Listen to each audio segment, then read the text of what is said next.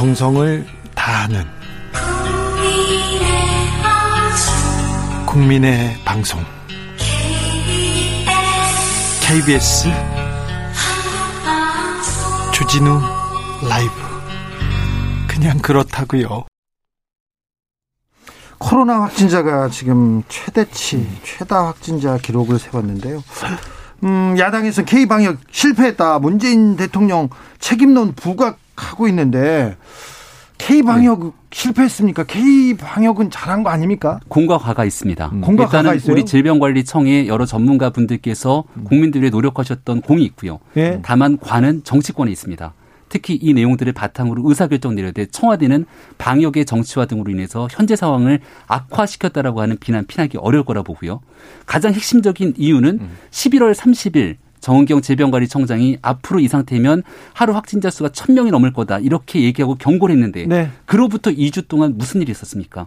여기 된 철저한 방비책 대비하기는커녕 오히려 윤석열 총장 찍어내는 등 정치 현안에만 이슈를 잡아왔던 정부의 무능 때문에 지금 악화되고 있는 상황들 특히 백신 등의 문제까지 겹쳐서 국민들의 고통이 가중되고 있다. 이런 비판 피할 수 없을 겁니다. 최진봉 교수님. 음, 저는 뭐 그렇게 생각하지 않고요. 그러니까 11월 30일 날 청장이 그렇게 경고했던 것은 사실은 우리가 그 K 방역을 잘 해왔고 잘해 왔는데 결국 이제 젊은 층을 대상으로 해서 무증상 감염이라든지 파악 한 데는 예컨대 예를 들면 증상이 나타나면 바로바로 바로 격리가 될 텐데 그게 안 되다 보니까 처리가 늦어지는 부분이 있었고요.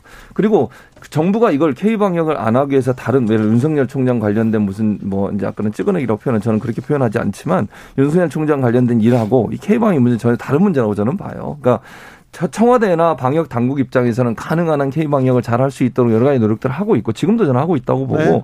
물론 숫자가 예전보다 많이 늘었지만 다른 나라에 비하면 아직도 우리나라는 양호한 편이에요. 아 그렇죠. 제가 그걸 긍정적으로 평가한다면 예를 들면 이게 뭐 문제가 없다고 얘기하는 게 아니라 숫자가 늘어가는 부분에서는 문제가 있지만 그럼에도 우리 우리나라의 방역은 아직까지는 우수한 편이라고 저는 보고 지금 현재 이런 사태가 일어날 수 일어날 수밖에 없었던 여러 가지 이유 중에 하나가 이제 여러 가지 우리가 뭐 방역에서 어, 제대로 대책을 못 세웠다기보다는 이게 장기화되면서 국민적 피로도가 높아졌고 국민적 피로도가 높아지다 보니까 국민들의 대체적으로 좀 경각심이 떨어진 부분이 있어요 분명히 이제 그런 부분들을 강제로 막는 부분에 있어서 어느 정도까지 할 거냐에는 고민은 있을 수 있지만 그 정부의 탓 때문에 이렇게 왔다고 얘기하기에는 상황이 절대로 동의하지 않는다 이렇게 보입니다. 그럼 우리 주제를 내년으로 음. 넘어가 보겠습니다. 내년 서울시장 보궐선거로 넘어가 볼까요? 자, 서울시장 후보군에 국민의힘 아, 그 후보군에 많은 사람들이 저요 저요 손들기 시작했습니다. 네 맞습니다. 지금 뭐 저희 입장에서는 여러 후보들이 많이 나와서 건전한 건강한 경쟁을 해주는 게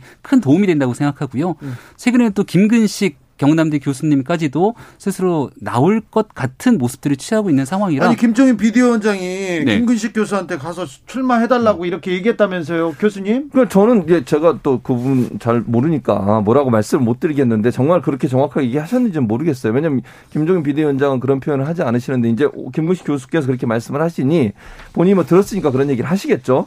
그러나 이제 뭐 예를 들어서 그렇게 되면 이런 이해가 이런 이해가 가능하잖아요. 마치 김종인 비대위원장이 김근식 교수를 밀어주는 듯한 이미지가 생길 수 있어요. 예. 그러면 다른 후보들 입장에서 상당히 불쾌감을 느낄 수도 있고 기분 나쁘죠. 그렇죠. 그리고 누구 한 사람을 뭐 그냥 전폭적으로 지지하는 거 아니냐 이런 오해를 불러일으킬 수 있어서 저는 김종인 비대위원장께서 일정 좀 의사를 밝힐 필요가 있다. 이 부분이 잘못 오해를 하게 되면 여러 가지 그 잘못된 해석을 나올 수도 있다는 점도 이해할 필요가 있, 습니다 국민의힘에서는 네. 정말 음. 많은 후보자들이 지금 자천다천으로 지금 나서고 있나 봐요. 이번에는 해볼 만한 것 같아요. 그런데 예. 예. 음, 민주당에서 어떤 네. 후보가 나오면 아 가장 싸우기 좋다.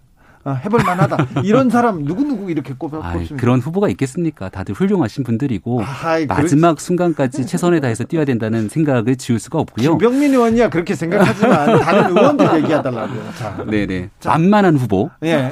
아, 만만한 후보가 있겠습니까? 다만 지금 있는 나와 있는 후보군들로는 더불어민주당이 선거를 치르지 않을 것 같다는 생각을 강하게 갖고 있습니다. 아 그래요. 박영선, 우상호, 박주민으로는 네. 이 사람들이 최종 후보가 되지 않을 가능성이 높다고 보시는가요? 이런 후보군들이 나와서 최종적으로 이 중차대한 시국의 보궐선거를 더불어민주당이 치르게 된다. 더불어민주당 입장에서는 이번 선거 패배하게 되는 순간 이후로 이어지게 되는 대통령 선거까지 연결되면서 대통령의 레임덕 가속화되고 정권의 내리막길을 걷는데 굉장히 어려운 일이 생길 건데 지금 있는 후보군들이 뭐 훌륭하신 정치인들입니다마는 국민들의 전폭적인 지지를 받는 후보로 보기 좀 어려운 측면들이 있습니다. 네. 깜짝 후보를 내지 않을까 생각 이 되는데 요즘 제가 자꾸 눈길이 가는 정치인이 있어요. 누구요? 이낙연 대표. 이낙연 대표가요. 이낙연 사실 이 보궐선거는 민주당이 후보를 내면 안 되는 선거 아닙니까? 근데 당원 당규 개정해서 후보를 내도록 만들었죠. 이낙연 누구 대표. 책임하에? 이낙연 대표 책임하에. 이낙연 대표는 자천 타천으로 많은 사람들에게 알려진 대권 주자인데 네. 지지율이 급전직하 내리막길을 계속 걷고 있습니다. 여기에 보궐선거 지게 되면은 먼지처럼 존재감 없이 사라질 공산이 매우 크죠. 어차피 계속 떨어지고 있는 지지율. 근데 여기에 대해서 만약 보궐선거에 본인 스스로가 모든 책임을 지고 이 서울시장 선거에 출마하겠다. 내가 내 손에서 다 책임지겠다라고 나오게 된다면 우리 당 입장에서도 좀 고민이 필요하지 않을까. 아, 이건 파격이네요. 이런 생각이 드는 지점이 아, 있습니다. 그러니까 이 정도까지 가능성을 두고 우리도 준비를 하고 있다. 아, 네. 네. 네. 준비를 많이 하고 있군요, 국민의힘에서. 자, 최진봉 교수님은 아니, 그걸 크게 웃으셨어요. 아니, 그걸 가서 거의 뭐, 뭐 0%라면 제가 얘기하면 1%도 안 된다고 저는 어, 보고요. 이낙연 대표 감사하죠. 네. 왜냐하면 이장희 대표 입장에서는 대권을 바라보고 있고 서울시장에 나올 수 있는 상황은 전혀 아니라고 봐요. 그 네. 대표를 하고 있는 상황이시고 그래서 제가 볼 때는 물론 이제 김병미 의원 입장에서야 뭐 더불어민주당 후보들에 대해서 뭐 좋게 얘기하셨지만 겉으로 보면 또 별로 인정 안 하시는 그 네. 말은 좋게 하셨는데 속으로는 별로 인정 안 하시는 분이잖아요. 그랬습니다. 예, 그러나 이제 세 분이 충분히 저는 가능하다고 봐요. 세 분 중에서도 충분히 후보가 나올 수 있고 그 후보가 결집이 되면 저는 뭐 물론 지금 상황에서 뭐 지지율로 보면 국민의힘이 많은 부분 따라오고 있긴 하지만 또 일부에서는 추월하는 모습도 보이고 그럼에도 불구하고 이 대결은 또 다른 관, 점에서 볼 수 있다. 그러니까 그런 단순히 그냥 당대 당의 어떤 지지율만으로 모든 걸 평가할 수 있는 상황은 아니라는 생각이 들어요. 그래서 또 민주당이 갖고 있는 지지율뿐만 아니라 또 개인이 갖고 있는 어떤 이런 부분 능력 이런 부분들도 저는 고려해야 된다고 보고 지금 이제 다른데 예를 들면 국민의힘에서 거론되는 분들도 그냥 제가 그냥 개인적으로 표현하면 다 좋은 분들이지만 다 그렇게 한 방이 있다고 보기는 어렵지 않고 뭐다 좋다고 제가 얘기하지 그럼 여기서 누구는 안 좋다고 얘기할 수 네, 있겠습니까? 알겠어요. 그런 상황에서 본다고 하면 그 그만 그만 하시다 이런 생각이 들어요. 그래서 어쨌든 민주당과 국민의힘 다 지금 현재 눈에 띄는 정말 그 메가톤급의 후보랄까요? 아니면 이런 부분들이 보이지 않는 상태에서는 그분들이 갖고 있는 정치적 어떤 어, 뭐 선명성 또는 신선함 이런 부분이 작용할 가능성이 있어서 충분히 승산 있는 민주당 입장에서 그런 대결이 될수 있다고 봅니다. 김병민 의원님, 예. 지금 지금 이 상황에서는 예. 지금 나경원 전 원내대표와 오세훈 예. 전 서울시장이 앞서 있습니까? 여론조사를 돌리면은 그래도 어느 정도 유의미한 수치들이 나오는 거로 계속 보도가 되는 것 같습니다. 네. 네. 어, 금태섭 전 의원에 대한 생각은 국민의힘은 없습니까? 금태섭 의원은 독자적인 선거 출마를 얘기하고 있는데 여론조사를 보니까 꾸준하게 조금씩 상승하는 모습들이 보이는 것 같아요. 네. 어, 우리 당 입장에서는 앞서 말씀드렸던 것처럼 정치는 살아있는 생물이고 모든 가능한 정치적 상상력을 동원해서 반드시 이겨야 되는 선거다. 네. 이기기 위해서 할 수 있는 모든 역할들을 다 하겠다는 의지를 갖고 있기 때문에 가능성들은 다 열어두고 있는 상태입니다. 안철수 국민의당 대표도 국민의힘 후보로 이렇게 네. 옹립할 수 있는 가능성도 열어놨습니까? 안철수 대표, 김종인 위원장 얘기 계속해서 아, 반복적으로 나오게 되는데 나가고 싶은 생각이 있으면 우리 당 들어와서 나가면 되지 않겠습니까? 라고 하는 기본적인 입장 꾸준히 피력하고 있습니다. 사실 근데 김종인 비대위원장하고 네. 안철수 어, 대표하고 한 배를 탄 적이 있었어요. 그런데 어, 예. 두 분의 사이가 별로 안 좋지 않습니까? 사적인 관계나 사이에 대한 부분들을 바탕으로 서울시장 선거를 논할 만큼 한 가지가 않습니다. 아. 네, 지금은 무조건적으로 국민들이 갖고 있는 하나의 마음들, 단합된 마음은 비정상의 정상화. 지금 잘못되어 있는 상황을 바로잡을 수 있는 마지막 남은 단 한 장의 카드 4월 보궐선거의 서울시장 선거라고 생각하고 있기 때문에 그런 국민의 여망을 달성시키기 위해서 저희는 모든 노력을 다할 겁니다. 전 깜짝 놀랐어요. 네. 국민의힘 입에서 비정상의 정상화가 나와가지고 그렇죠? 최지목 교수님 저는 안철수 대표가 국민의힘에 지금 김정인 비대위원장이 말씀하신 건 들어올 가능성 거의 없다고 봐요 저는. 그러니까 본인은 발로 알아서 들어가는 상황은 저는 없을 거라고 봅니다. 그러니까 당대당 통합을 해서 본인이 뭐 추대되는 형태라면 모를까 그런 상황이 아니고 정말 우리 당에 들어와서 후보로 나가라 이렇게 얘기하면 안철수 대표가 갈 가능성 거의 없다고 보고 김 금태섭 전 의원도 제가 볼 때는 지금 상황에서 국민의힘에 입당을 해가지고 나갈 가능성은 거의 없다고 봅니다. 네. 그래서 두 카드는 사실은 국민의힘이 쓸 수 있는 카드는 아니에요 지금 상황에서 그래요? 시기적으로 봐서 저는 그렇게 보고요. 그러면 이제 결국 자체적으로 그 지금 뭐 어, 김웅식 교수나 이런 다른 분들 이런 분들이 얘기가 되고 있으니까 그분들 안에서 또는 이제 오세훈 전 시장 같은 경우도 어, 본인을 추대해 달라고 하는데 제가 볼 때 김종인 비대위원장 입장에서는 추대할 가능성은 저는 거의 없다고 보거든요. 예. 그러니까 본인이 경선에 뛰어들어야 된다고 보고 아마 그걸 이렇게 뭐랄까요 그 적극적으로 이렇게 하도록 하는 그런 역할을 할 수 있겠지만 그렇게 돼서 뭐 나경원 전 의원이나 오세훈 어, 전, 어, 전 의원 전 시장 이런 분들이 나온다면 어느 정도 그 안에서 추려질 가능성이 있고 안철수 전 대표나 아, 안철수 대표나 아니면 금태섭 의원이 국민의힘의 후보로 지금 당장 나갈 가능성 은 현재로서는 적다 이렇게 봅니다. 저는요 이게 객관적으로 이렇게 관찰자 음. 입장으로서 보면 나경원, 오세훈, 이혜훈 등 음. 지금 유력 주자를 제외하고 음.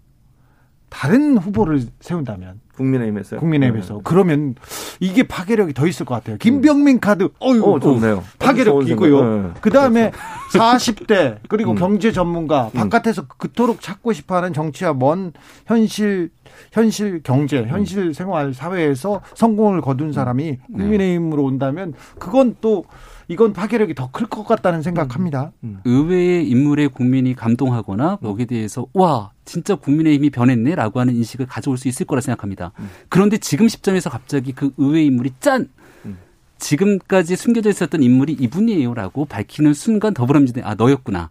라고 생각하면서 주저앉히는데 한 일주일에서 열흘 정도면 엄청난 맹공이 쏟아지지 않을까 싶습니다. 네.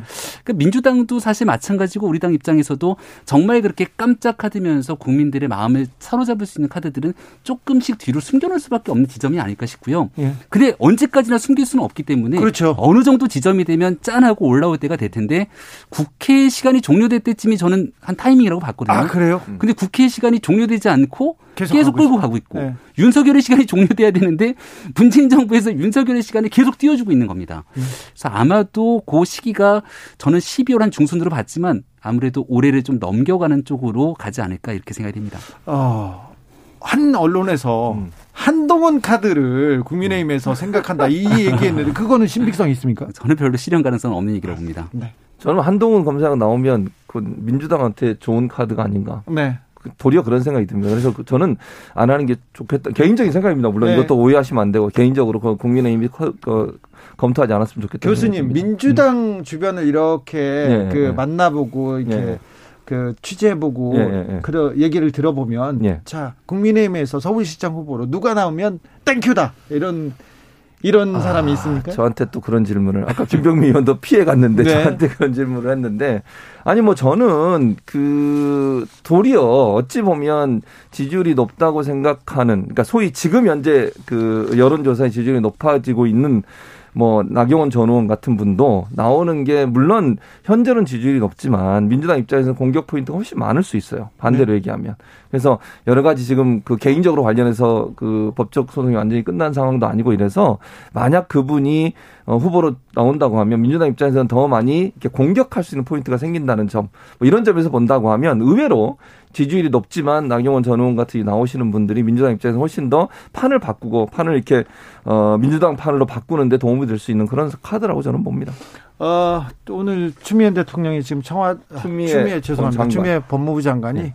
어, 대통령을 찾아서 윤석열 검찰총장의 정직을 제청했습니다. 음. 제청했습니다. 곧 제가 할 것으로 보이는데 그러면 음. 대통령이 제가 하면 이게 그 당 지지율이나 대통령 지지율에는 어떤 영향을 미칠까요, 교수님? 저는 개인적으로 크게 영향을 미치지 않을 거라고 봅니다, 개인적으로. 그러니까 지금의 상황에서 저는 개인적인 판단입니다. 이거는 약간의 반등이 있을 거다. 그러니까 지난주보다는 약간의 반등이 있을 가능성이 있다. 그러나 그게 크진 않을 거예요. 아마도.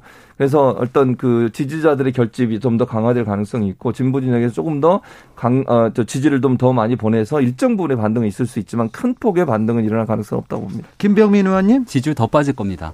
진보 진영에서 해임하지 않았다고 벌써부터 불만의 목소리 나오는 경우들도 생기고 네. 윤석열 총장 측 가만히 있지 않을 건데요. 저는 축구 경기 참 좋아합니다만은 전반 지나서 후반 한 30분까지 지켜보다가 그때 가서 두 골, 세 골, 네 골 먹기 시작하면 TV 꺼버립니다. 아마도 적극적인 지지층 입장에서도 여기에 대해서 할 수 있는 가능성과 기대를 보고 계속 보고 있는데 그 기대마저 저버리면서 무너지게 되면 문재인 정부를 지지하는 층마저도 흔들릴 수 있고 이미 중도층은 돌아선 지 오래기 때문에 지지율 앞으로 더 빠질 가능성이 높다고 봅니다. 그러면 저기 국민의힘에서는 대통령이 지금 빨리 제가 하고 징계 징계를 지금 사인하기를 바랍니다. 그렇게 생각하지 않습니다. 코로나의 엄중하고 위중한 시기 속에서 대통령과 함께 하나 돼서 우리가 지금 이 시국들을 돌파하기 노력을 해야 되기 때문에 아, 예. 하루속히 이 정치적인 문제는 좀 접어두고 코로나 방역에 모두 매진하시기를 부탁드립니다.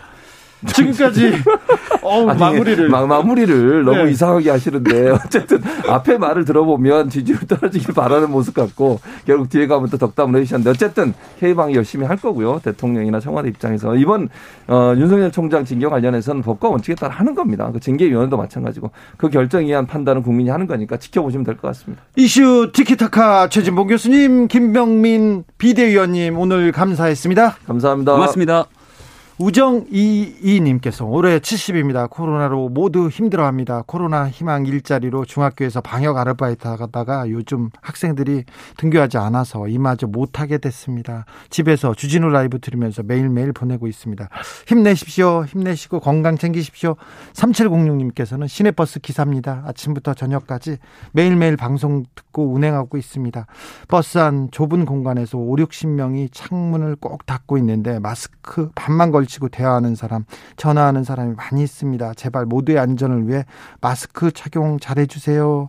네, 기사님도 안전 운전 하시고요. 마스크 좀 잘 써주세요. 특별히 대중교통 이용하시는 분들, 어, 라디오 정보센터 다녀오겠습니다. 조진주 씨.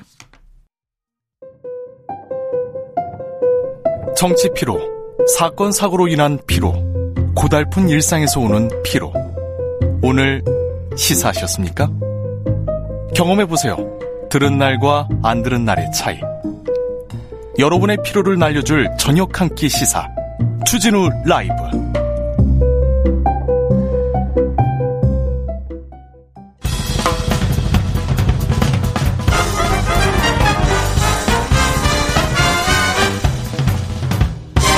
훅 인터뷰. 훅 인터뷰 이어갑니다. 검찰은 이미 스스로의 자정 능력을 상실했다.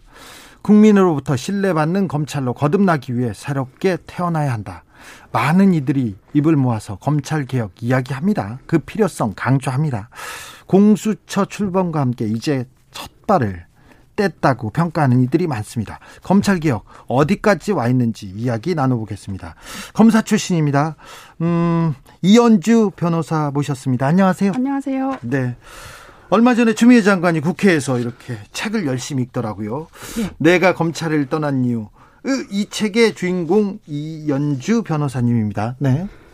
예, 그렇습니다. 그, 그 뉴스 보고 놀랬죠? 그렇죠. 사전에 연락도 못 받았고요. 제가 추 장관님하고 일면식도 없는 사이고, 뭐 네. 전화 한 통화도 해본 적 없습니다. 네. 그냥 책을 읽은 거예요. 그렇죠. 네. 네. 근데 큰 의미가 있는 것 같습니다. 네. 자, 사상 초유의 검찰총장 징계, 정직 2개월 나왔습니다. 변호사님은 어떻게 보세요? 음, 저 정한중 위원장의 언론 인터뷰를 보면은 위원들이 해임에서 정직까지 너무 나눠, 나뉘어졌다라고 네. 말을 하죠. 거기서 조율을 하다 보니 네. 좀 타협적인 결정에 이르러, 이르르지 않았나 싶습니다. 네. 그래서 윤 총장이 여러 가지 절차적 가자를 거론했고 사실 검찰이라는 조직이 거, 교수님 뭐 이하 징계위원들도 무섭죠. 네. 그 배경에서 좀 머뭇머뭇하기도 하고요. 네. 또 하나는 직무정지, 집행정지에서 인용대에서 네. 그거로 인한 좀 심리적인 영향도 있지 않았나 싶습니다. 아, 네. 자, 신문 시작하겠습니다. 자, 재밌네. 검사 출신인데 제가 기자가 이렇게 또 질문하고. 그러면 검사님, 검사님 아니죠. 변호사님이 보기에, 네. 어, 변호사님이 징계위원회에 딱 들어갔다. 그러면 이건 어떤 사안이었습니까? 어떻게 처벌할 수 있는 사안이었습니까? 저는 최소 면직은 했을 것 같습니다. 면직이요? 왜요? 어, 일단은 법관 사찰이라는 거 굉장히 중대하고 저는 중대하다고 네. 저는 보고요. 예. 그거는 예. 법관의 재판의 독립성, 법원의 독립성을 침해할 수 있는 거니까요. 예. 그래서 물론 윤 총장이 밝힌 구폐지 내용에는 보면은 뭐 판사님들이 좀 건전하게 생활을 하시더라고요. 네. 뭐 별 내용은 없었어요. 예, 예. 네. 예, 그래서 근데 취미 농구, 네. 뭐 근데 취미가 룸살롱 가기였으면 네. 예, 검사들이 협박 사건이 잘 안 풀릴 때 그렇죠. 예, 누구 돈으로 가시는 겁니까라고 말해 볼 유혹을 이겨낼 수 있을까요? 또 하나는 그 어떤 부장 판사가 누구 3차장의 처 제다. 이거는 예. 사건이 안 풀릴 때 그 사람을 통해서 소정의 변론을 할 수도 있죠. 그렇죠. 그래서 아 판사 사찰 의혹을 받는 그 문건 그 부분이 굉장히 중, 중요한 부분이기 때문에 예 그리고 또 하나는 그 정보 수집하고 검증을 행한 곳이 수사정보 음. 정책관실인데 음. 옛날에 그 전시, 범정. 그렇죠. 네. 그럼 범죄 정보를 수집 검증하는 데지. 네. 그건 권한 범위 업무 범위 외의 일이죠. 그윤 네. 총장이 대검의 조직을 자기 사조직처럼 활용해서 특정 사건, 자기가 관심 있는 사건에 재판부에 대해서 정보를 수집한 거 아닙니까? 네. 어제 저희 프로그램에 검사 출신 김경진 전 의원이 이런 네. 얘기했어요. 윤 총장 징계에 최동욱 검찰총장 찍어낸 박근혜 정부하고 뭐가 다르냐 이렇게 얘기했습니다. 근데 이런 목소리 검찰 내부에서도 높은 것 같아요. 이건 김경진 전 국회의원이 검사 출신이니까 네. 뭐 가재는 개편, 뭐 초록은 동색, 뭐 이런 취지에서 입장에서 나온 거라고 저는 생각해요. 왜냐면은 최동욱 총장은 사생활의 사유였고, 예. 그리고 국정원을 동원해서 서초구 공무원이 그렇죠. 그 명백한 정치 불법적인 불법적인 방법으로 개인 정보를 수집해서 이분 처벌도 받으셨거든요. 예. 서초구 공무원. 근데 윤 총장의 경우에는 직무상의 사유고 예. 그리고 징계 절차라는 검사 징계법에 따른 절차를 하는 거기 때문에 네. 불, 복할 수가 있죠. 근데 최동욱 총장은 그냥 이름만 더럽혀지고 다툴 방법도 없습니다. 그렇죠. 전혀 다른 거죠. 아 그렇네요. 김경진 전 의원 이거 전혀 다른 문제인데 제가 다음 방송에 오면 이 얘기 제가 꼭 음. 짚고 넘어가겠습니다. 어, 그런데 전직 검찰총장들 반대 목소리 오늘 다 냈더라고요. 그런데 그, 그 안에, 어, 어, 문정부의 초대 검찰총장이었던 문무일 총장 이름도 있어요. 그러니까 검찰 고위직, 전직 검찰총장들은 예, 저기 검찰총장에 대한 징계가 이거 과하다 이렇게 생각하나 봅니다. 음, 그럼 뭐 입장 차이는 있을 수 있죠. 그리고 아무래도 윤 총장의 후배니까 팔이 안으로 굽지 않겠습니까? 그럼 뭐 네. 각계에서 여러 가지 의견이 나올 텐데 특별히 뭐전 검찰총장들의 의견에 비중을 둘 필요는 없다고 생각합니다. 저는. 아, 알겠습니다. 윤석열 검찰총장 아, 서초동 검찰 내부에서 좀 평가가 어떻습니까? 제가 얼마 전까지 취재할 때만 봐도 그, 그 검찰 내에서 인기가 별로 없던데요. 그렇진 않죠. 그렇지 않아요? 그렇죠. 거긴 검찰공화국 공화국이고 검찰공화국의 대통령님인데 네. 뭐 음, 태극기 부대에게 박근혜가 탄핵당하는 그런 정도의 충격일걸요. 아 그래요? 그래서 지금 생각합니다. 검찰 내부가 이렇게 검사들이 똘똘 뭉치는 겁니까? 그렇죠. 네. 이게 초유의 일이고 네. 총장님을 뭐 이때까지 총장이 스스로 물러난 사례는 있어도 네. 사, 뭐 법무부 장관이 수사 지휘를 했다거나 공경 수사권 조정에 반발했다거나 이런 이유로 스스로 나간 사람은 있어도 이런 징계 절차를 거쳐서 뭐 저 불이익한 처분을 받은 사람은 첫 사례니까 충격이죠. 아, 네. 그래서 아 우리 대장을 우리 대통령을 우리 그 보스를 흔든다 이렇게 생각하는 하나요 검찰은? 당연히 그렇죠. 네. 예. 검사들이 예전에 윤석열 총장이 예전에 그 박근혜 정부 시절에 댓글 국정원 댓글 수사를 하다가 그때 사람에게 충성하지 않는다 이런 얘기를 했었어요. 네, 맞습니다. 그 당시에는 검찰 내부에서 반응이 어땠습니까? 음, 그때는 윤석열 라인에 있는 몇몇 검사들이 김태훈 검사들이 몇뭐 어, 그 반발하는 글을 올리기도 했지만 이렇게 뭐 집단적으로 그렇죠. 다수의 뭐 의견은 없었죠. 의견 개진 없었죠. 그때는 검사들이 예. 윤석열 총장을 비난하는 사람들이 더 많더라고요. 그렇죠. 임무영 검사도 그랬었고. 예. 예. 그랬죠. 예, 맞습니다. 그런데 이번에는 똘똘 뭉쳤어요. 예. 아, 참, 좀 신기하네. 그리고 또 검사들이, 검사들이 검사에 대한 수사는 네. 잘안 하는 것 같아요. 이번에 네. 룸사롱 접대 사건이 네. 명백하게 있었지 않습니까? 예, 그렇죠. 그 윤곽금 전 고검장 사건도 있고요. 그렇죠. 근데 그 부분에 대해서는 수사가 국민의 눈높이에 좀 미치지 못하는 것 같아요. 음, 그건 서로 봐주고 싶죠. 왜냐면은 제 생각에는 나머지 분들도 네.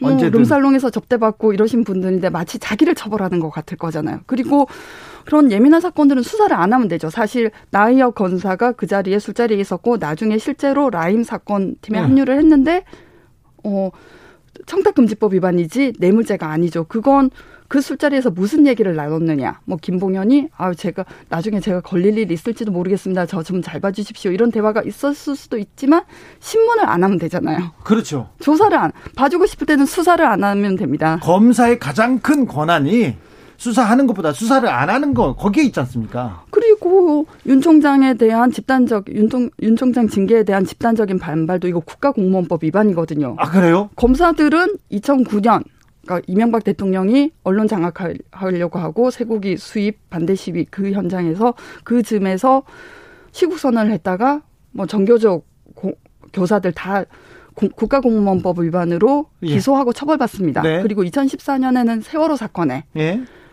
그 시국 선언 했던 했던 교사들 다 처벌받아요. 예. 뭐 자기 총장 지키는 게 공익에 관한 일은 아니죠. 이거 예. 다 국가공무원법 위반인데 본인들은 시국 선언에 참여했던 교사들을 싸그리 모아서 기소하고 처벌했으면서 자기네들은 이제 국가공무원법 위반으로 수사하고 기소하는지 저는 지켜볼랍니다. 아 그러네요. 그것도 중요한 요소네요. 저도 네. 지켜보겠습니다. 근데 저 변호사님 네. 검사 출신 변호사들이요. 검찰 편 들잖아요. 그렇죠. 네. 앞으로 또 일도 해야 되고 변호사도 해야 되는데 네. 나 내가 데리고 있었어. 나랑 같이 일한 검사야. 이걸로 돈 벌어야 되는데 그렇지 않습니까? 그래서 검찰에 대한 비판, 예. 잘못한 거에 대한 따끔한 그 따끔한 사랑의 사랑의 뭐말 음. 그런 말도 없지 않습니까? 그건 비판할 거리가 있는데 비판을 안 한다기보다는 조직에 오래 있다 보면 조직 논리에 동화돼서 뭐가 문제인지도 모르는 분들이기 때문에 아, 왜 말을 안 해가 아니라 말할 게 없는 분들이죠. 아니 저는 저기 김수창 전 제주지검장 사건이나 그다음에 또 김학의 네. 법무부 차관 사건 때 검사들이 이렇게 선택적으로 수사하고 안, 수사를 안 하는 거 부분 보고 되게 부끄러웠거든요. 근데 검찰 주변에서 아무도 이 얘기를 안 해요.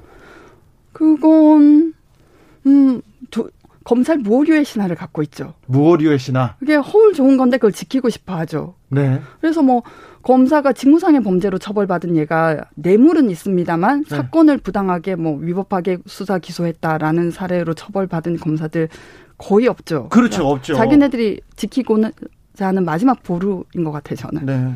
아니 저기 박근혜 정부 시절에 제가 네. 어 박근혜 전 대통령의 오촌 살인 사건에 대해서 네. 경찰 수사가 미진했다 이런 내용의 보도를 했어요. 예. 근데 그걸로 검사가 구속영장을 청구하는 음. 거예요.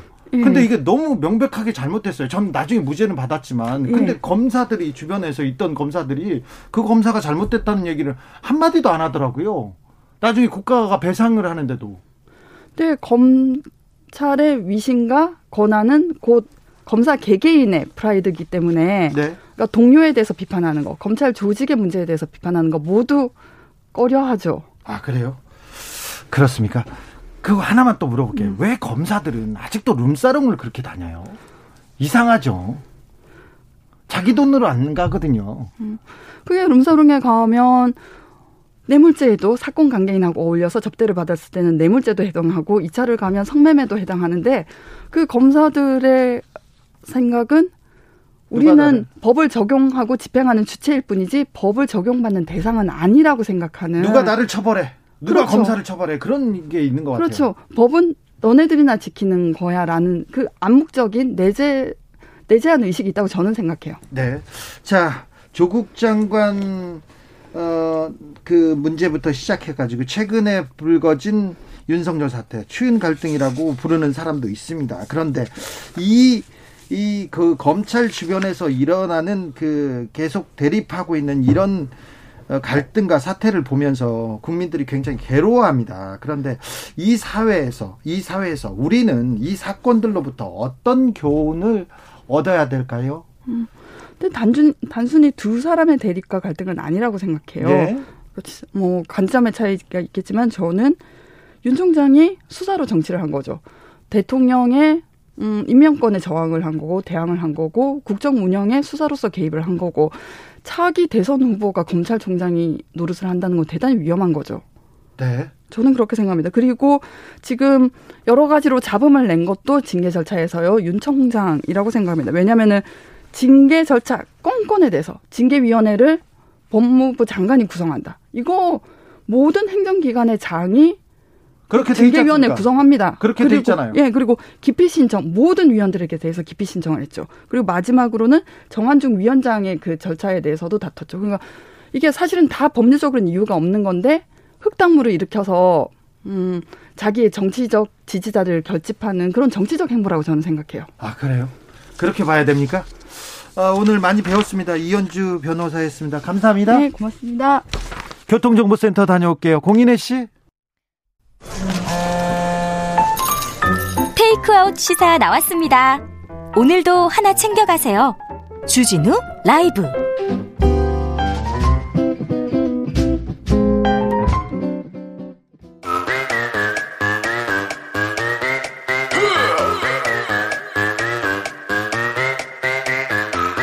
모두 정숙해 주십시오. 재판 5분 전입니다. 재판부 입장하고 변호사들 들어왔습니다. 그럼 사건 번호 1216 오늘의 재판 시작하겠습니다.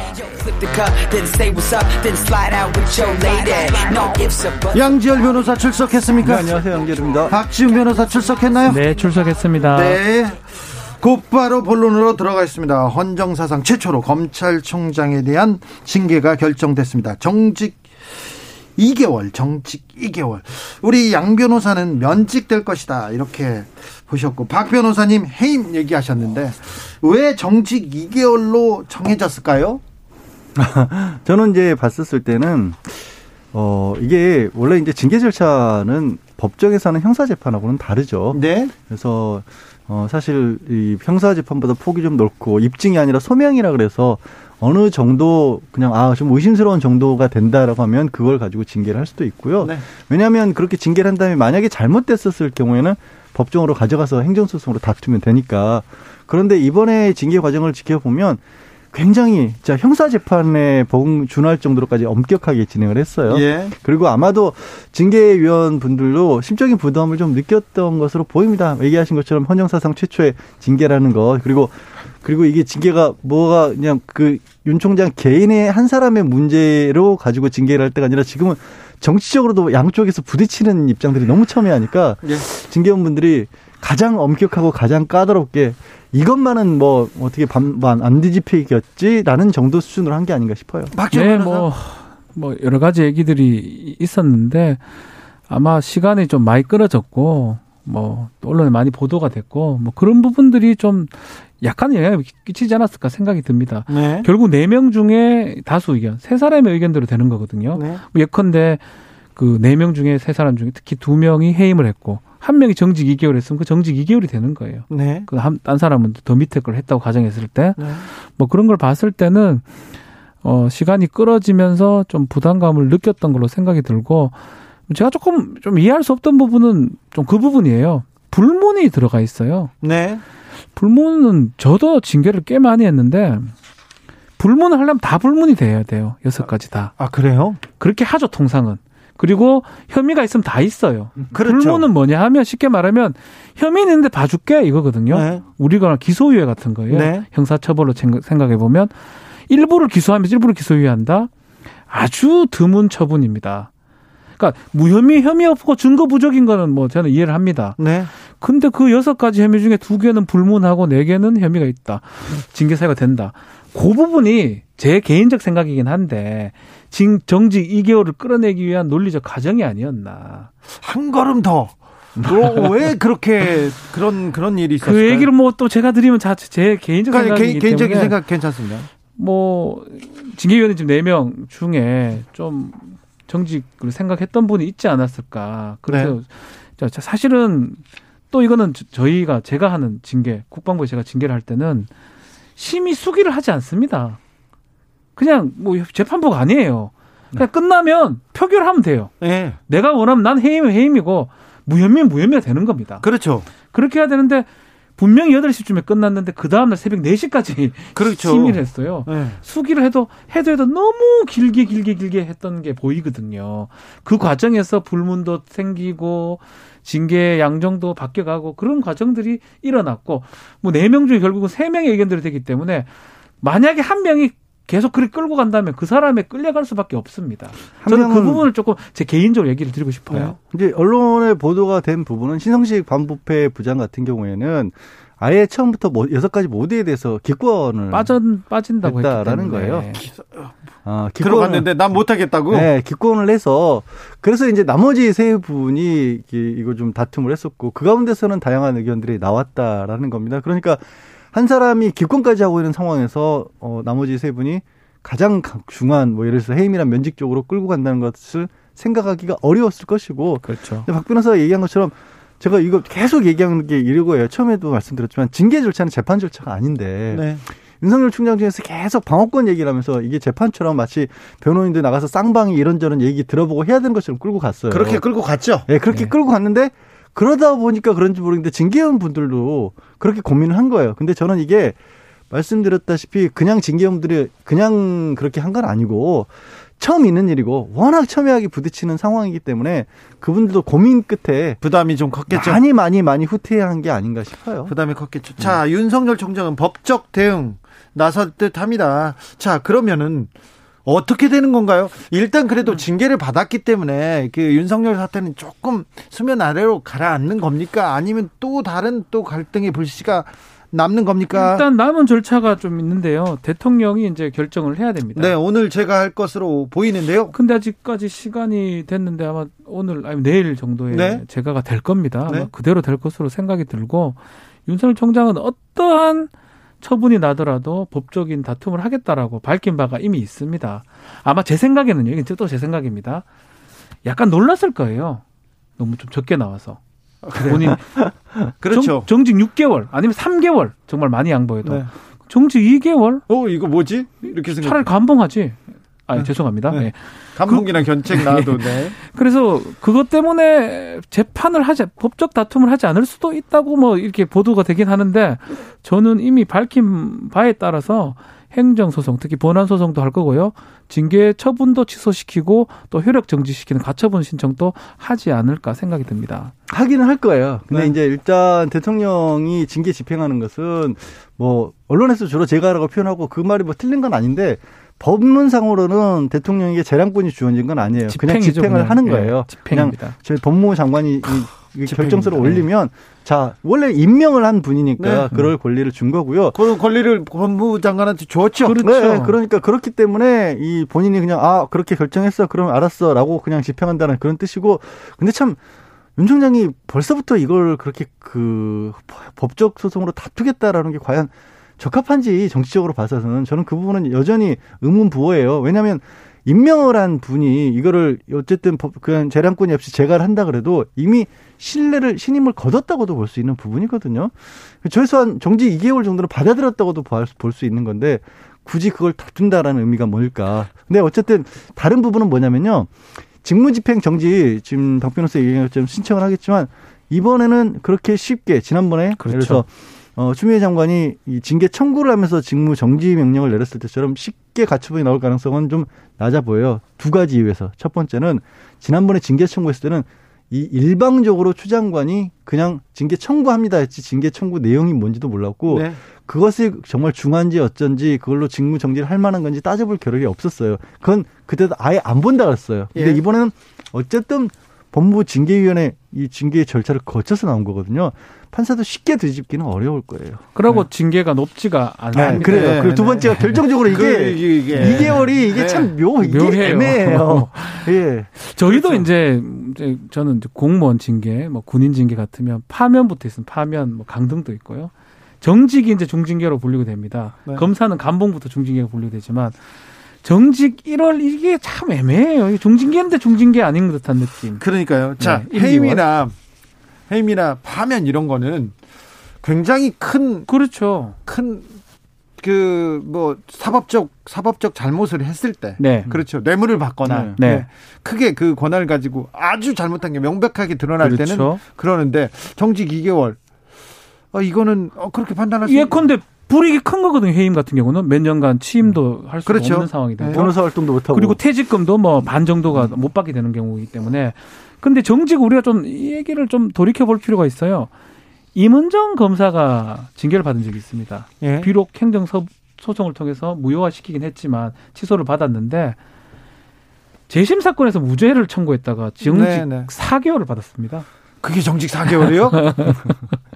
예. 정직 4개월이에요? 정직 4개월 받았습니다. 예. 아... 그 윗선에서 지시에 따라 지시 불이익이죠. 지시 불이익만으로 그리고 그걸만으로도 징, 정직 4개월이 났습니다. 네. 아하. 그런데 나중에 재판 통해서 취소를 받긴 했지만 윤석열 총장 본인도 2013년도에 정직 1개월째가 예, 받은 걸로 알고 있거든요. 그때 그 왜 댓글 사건 관련해서 네. 항명했다는 이유로 정직 1개월 1개월 받은 거 제가 알고 자, 그러면요.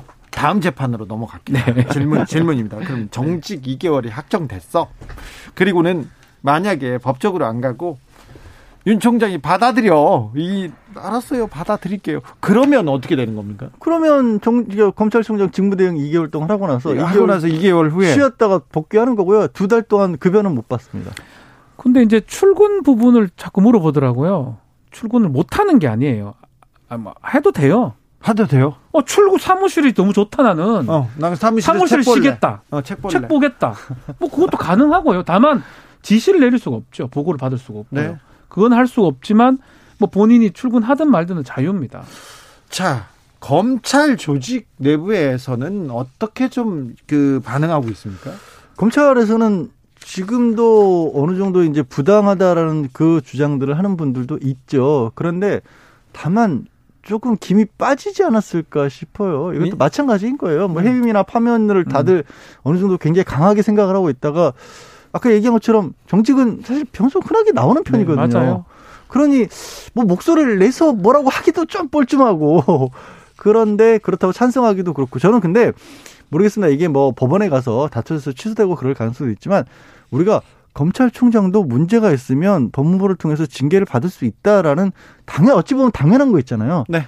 그거를 했다는 것 자체가 큰 의미가 있어요. 그리고 예. 그게 검찰 조직에도 아마 좀 크게 다가오지 않을까 싶어요. 자, 검찰 개혁을 위해서 뚜벅뚜벅 가고 있습니다. 공수처법 개정안이 국무회의 통과했습니다. 공수처장 후보로 누가 될 것인지 지금 지금 공수처장 후보가 누가 되느냐 이게 지금 초미의 관심사입니다. 네, 이미 이제 이게 지금 바뀐 법안에 따르면 3분의 2 그러니까 7명의 추천위원 중에 5명의 찬성을 받으면 됩니다. 네.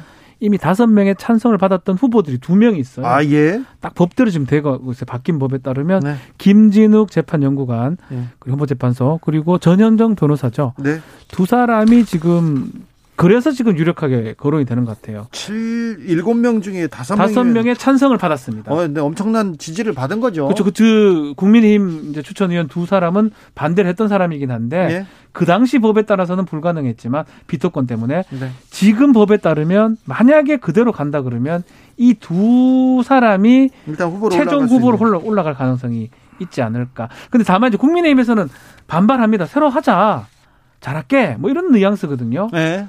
잘할게 보다는 좀 더 끌어보자 이런 뉘앙스를 보이기도 하고 예. 다만 이제 여당이나 특히 뭐 의장도 좀 한계가 있는 것 같고요. 예. 어떻게 이거를 끌어갈지 예전에 그 위원들 후 추천 위원들 구성으로 끌어갈지 새롭게 끌지 구성을 할지 시간이 끌지 말지 예. 이거는 여당이 조금 생각을 많이 할 걸로 생각이 듭니다. 그래도 올해 안에는 그 공수처장 후보 이렇게 어 최종 후보 이렇게 올려놓겠죠. 그래서 공수처에 대한 속도는 계속 어, 가속화하겠죠. 일단 문재인 대통령도 국무회의에서 공수처법 국무위원회에서 통과한 걸 굉장히 큰 어떻게 보면 성과로서 네. 그렇게 얘기를 했고 뭐 현 정부에서 정부 출범 이후로 꾸준히 그 추진해왔던 사업 아니겠습니까? 이건 제도 변화, 큰 제도 변화이고요. 네, 네. 그렇기 때문에 그리고 이제 부칙으로 법령을 이번에 개정을 하면서도 박 변호사 얘기한 것처럼 기존에 있었던 회의 결과 같은 거 다 그대로 유지할 수 있도록 수 일부러 만들어 놨거든요. 네. 그러면 그 얘기는 바로 다 밀어붙이겠다는 그런 네. 뜻이죠. 두 사람이 올라가면 두 사람 중에 한 명을 대통령이 지명을 하는 거죠. 그렇죠. 네. 일단 공수처장 후보는 어, 올해 안에 지명될 가능성이 높습니다. 그리고는 내년 초에 그렇죠. 바로 올해 구성 올해 지명이 돼야지만이 네. 새해에 그래도 비슷한 모습을 볼 겁니다. 아, 이게 너무 오래 끌었어요. 7월 15일 날 있어야 될 끼인데요. 6개월이 지났습니다. 그래, 그랬을 끼인데. 예. 네. 자, 다음 재판으로 넘어가겠습니다. 자, 사법농단 재판. 정말 중요한데, 우리 사회에 가장, 아, 가장 축이 되는 법치가 흔들리고 법치가 농단당한 그런 사건입니다. 사법농단 재판은 계속 진행되고 있는데, 저기 국민들의 기자들이 관심을 전혀 못 받습니다. 저 그리고 그리고 나서는 어 저기 법조 기자들은 다른 기사만 쓰고 있습니다. 그런데 현직 의원 둘이 둘이 어제 사법농단 재판에 증인으로 출석했습니다. 어, 이탄희 의원과 이수진 의원 어떤 얘기를 했습니까? 일단 이 분들이 왜 나가게 된 거냐면요. 네. 뭐 이탄희 지금 의원 같은 경우는 과거에 어, 이탄희 의원이 본인이 겪었던 일들을 이제 다른 분이 정리해서 책으로 내는 과정에 제가 좀 잠깐 계속 뭐 쳐, 어, 알고 있어서 내용도 여러 번 좀 들어봐서 있었는데 문제는 2017년, 그러니까 이탄희 의원이 법원행정처에 일종의 스카우트 같은 거를 당했던 거죠. 그렇죠. 예, 스카우트를 당했는데 가서 들리는 얘기가 어, 그 컴퓨터 열어보면은 좀 놀랄만한 문건이 있는데 뭐, 뭐, 그거 뭐 보고 너, 네. 너무 놀라지 말라. 네. 이게 지금 이제 사실은 이제 좀 전까지 얘기했던 윤석열 총장의 판사 이 뭐 사찰이냐 아니냐를 네. 따졌던 그 문건처럼 그, 그 문건 여기서는 그런 문건이 있었다라는 네. 게 드러났던 거예요. 그래서 이탄희 의원은 그걸 바로 폭로했던 건 아니고요. 그런 게 있다라는 얘기를 듣고 본인은 그런 거못 맡겠다라고 차라리 이 법원을 복권을 떠나겠다라고 그렇죠. 했던 겁니다. 사표를 쓰려고 네. 그러면서 이제 어제 뭐 나와서 얘기했던 부분들이 다른 것보다도 왜 법원행정처 특히 이제 엘리트라고 하는 이 판사 조직들이 윗선에서 어, 대법원의 어떻게 보면 양승태 전 대법원장 밑에 대법관들의 뜻에 따라서 모든 판결이나 이런 것들이 좀 어, 그들이 원하는 쪽으로 이루어지는 게 당연하게 받아들였느냐. 그리고 그때만 그랬던 게 아니라 이후에 이게 문제로 지적이 돼서 재판을 받고 조사를 받는 과정에서도 왜 법원의 판사님들이 그렇게 중간에 개입했던 부분들을 개입했다고 느끼지도 못하고 있느냐. 사실대로 얘기를 부담을 가졌고 이건 법원의 독립을 침해하는 거라고 말만 해줬어도 이 지경은 안 됐을 것이다라는 얘기를 울먹이면서 했다고 네. 합니다. 그렇죠. 증인으로 나갔는데 뭐 사실 발단입니다. 네. 이탄희 판사 지금 의원이 됐는데 이탄희 자기 동료들을 자기가 캐야 되고 그 서류를 보고 깜짝 놀라서 못 하겠다고 예. 나왔는데 이제 임종원 차장이죠. 그렇다면 음. 뭐 옛날 업무로 돌아가라. 또 그렇게 하는 과정이 있으면 알려졌는데 아, 이 이탄희 이탄희 의원이 이번에 재판에서 많이 얘기했던 부분은 자 본인이 이제 발단이 되긴 했지만 그 뒤이후에 많은 판사들이 증인도 하고 진술도 하는 과정에서 이 사찰 부분들이 드러나지 않았거나 아니면 덜 밝혀진 부분이 많다고 좀 판단한 것 같습니다. 지금 이제 재판에서 잘 되고 있지 않아요. 그 부분을 음, 네. 지금 우리 양 변호사 얘기한 것처럼 이탄희 의원이 좀 많이 얘기했던 걸로 보이고 막 그럼에도 불구하고 재판에 크게 반영은 저는 안될 것 같아요. 왜냐하면 직권남용죄라는 법리가 그게 어렵잖아요. 쉽지가 않게 되고 어렵잖아요. 재판 네. 그 그걸로 이게 판단을 내리기. 그렇죠. 자, 이수진 의원은 무슨 얘기했어요? 이수진 의원도 마찬가지로 당시에 이제 자신도 이제 그 댓글도 달았는데 막 뭐 얘기하지 말라라는 어 이규진 당시 양형위원장이죠. 네. 얘기한테 듣기도 했고 여러 가지 진술을 했습니다. 본인도 불이익 받은 부분도 있고 그래서 본인도 사찰 대상이 됐다라고 이 재판 과정에서 증언을 했고 그러면서 인사 발령도 받았다라고 본인이 주장을 했었습니다. 네.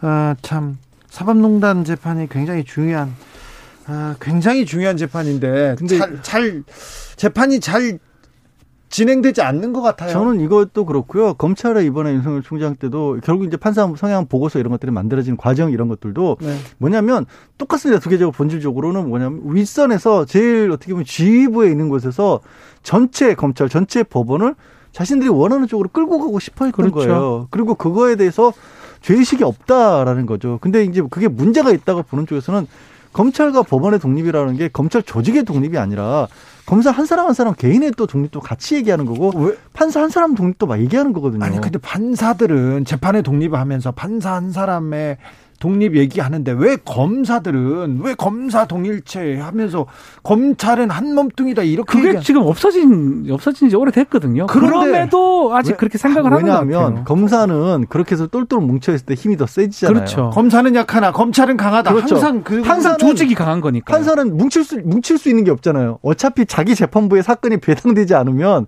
할 수 있는 게 없잖아요. 그러니까 판사들은 이렇게 얘기하더라고요. 검사 한 명한 한 명은 들어왔을 때는 별로 무섭지 않다 공판 검사들. 네. 그렇지만 그 뒤에 있는 검찰 조직을 생각하면 그렇죠. 되게 두렵다라는 얘기를 들은 적이 있거든요. 그러니까 사찰 문건이 중요한 그렇죠. 거 아닙니까? 네. 그런데 아, 검사들도 법과 양심이 중요해야지. 어떻게 조직의 이익이 중요하냐고요. 이게 말이 됩니까?